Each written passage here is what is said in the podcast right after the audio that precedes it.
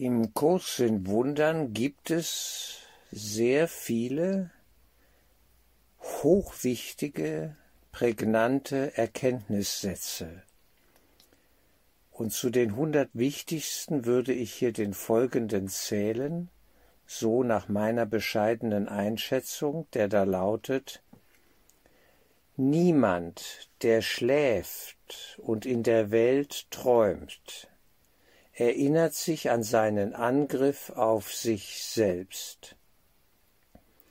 Dieser Satz steht auf Seite 588 im Textbuch, Arabisch 5, Satz 4. Noch einmal.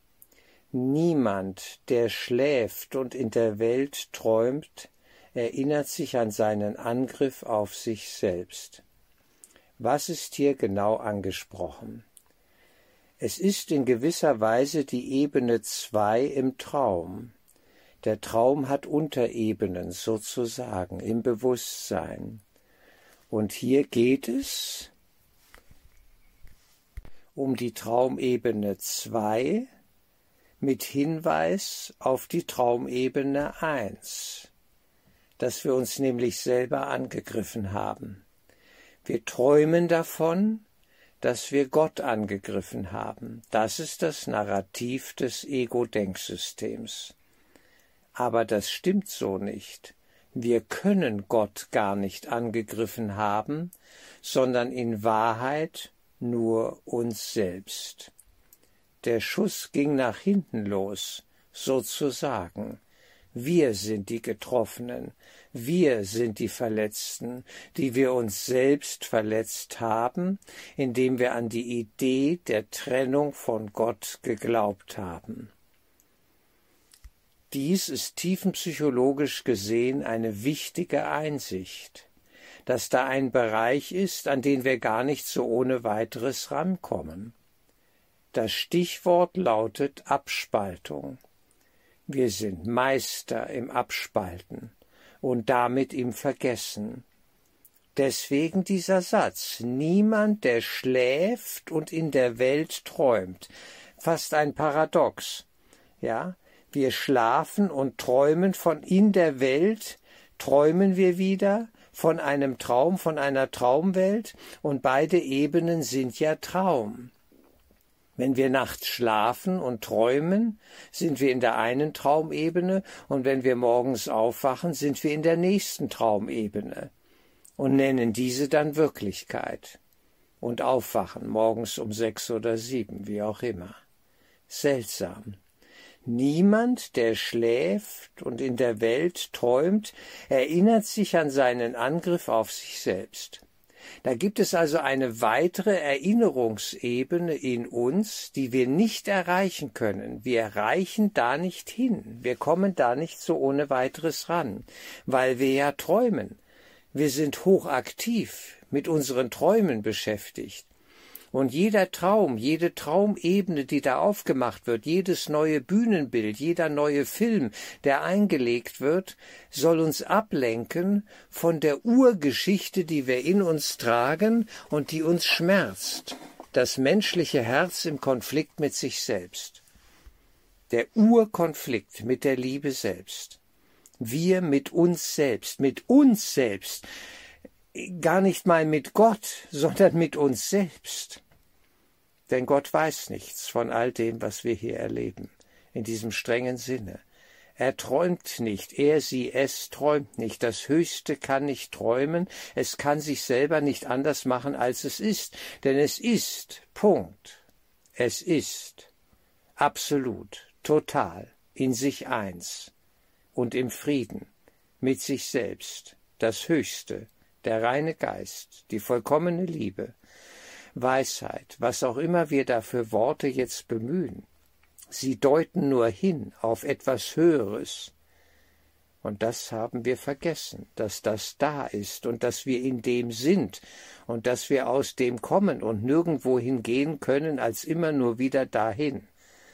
In ihm wandeln wir, aber gefangen in einem Albtraum mit mehreren Ebenen. Und dann träumen wir des Nachts und am Tage, und wir träumen immer noch diesen Konflikt, die Spaltung, die Idee der Trennung, diesen Urschmerz, den wir hier in unserem Leben erfahren. Und der nächste Satz sagt es ja dann.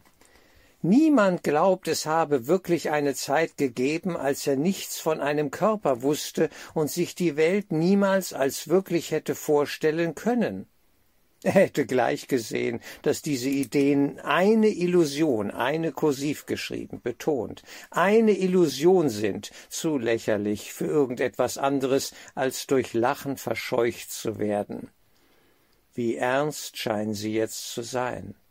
Und niemand kann sich mehr erinnern, wann ihnen mit Lachen und Unglauben begegnet, begegnet worden ist, worden wäre.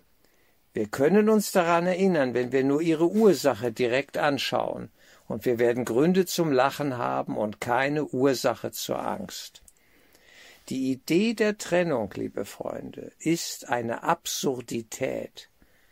Sie ist absurd, weil es sie nicht gibt. Sie ist völlig verrückt und man kann an ihr nur verrückt werden und das ist die ganze Welt, die wir erleben, uns im Traumzustand ja irgendwelcher Weltenträume, wo wir gefangen sind, uns gefangen haben nehmen lassen und auf ihre Wirklichkeit bestehen, die Wirklichkeit dieser Träume. Es geht ums Erwachen. Es geht nur darum, Jesus möchte, dass wir erwachen. Er holt uns in unserem Traum ab, reicht uns die Hand, und wir könnten sie ergreifen und mit ihm den Traum verlassen. Das wäre der Aufstieg. Von 3, 4D jetzt auf 5D, die fünfte Dimension, dass wir überwechseln in das, was der Kurs die wirkliche Welt nennt. Darum geht es.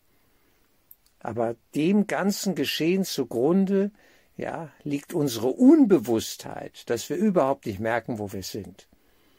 Wenn ein Mensch nicht weiß, wo er ist und dass er sich verirrt hat, dass er einfach verrückt unterwegs ist, dann bleibt er verrückt unterwegs. Außer er merkt es. Er fängt an, es zu hinterfragen. Er fängt an, genau hinzuschauen. Wie in dem Film Die Truman Show. Irgendwann schaut er hin. Irgendwann merkt er, hier stimmt was nicht. Denn das Ganze hat ja in dem Sinne auch Löcher, die ganze Geschichte. Der Käfig hat Löcher. Und am Ende erkennen wir, da ist gar kein Käfig. Er war nur in unserem Kopf. Alles existierte nur in unseren Glaubensvorstellungen. Es geht wirklich darum, hinzuschauen. Und deswegen dieser provokante Satz Niemand, der schläft und in der Welt träumt, erinnert sich an seinen Angriff auf sich selbst. Wir haben uns ins Knie geschossen, in den eigenen Kopf geschossen. Das ist tragisch, das ist einfach nur dumm. Und davon träumen wir. Und wir überleben jeden Schuss, aber merken nicht, dass das alles nur Traumschüsse sind. Aufwachen. Es geht wirklich ums Aufwachen. Mögen wir die Hilfe einladen, die helfende Hand ergreifen, die uns gereicht ist.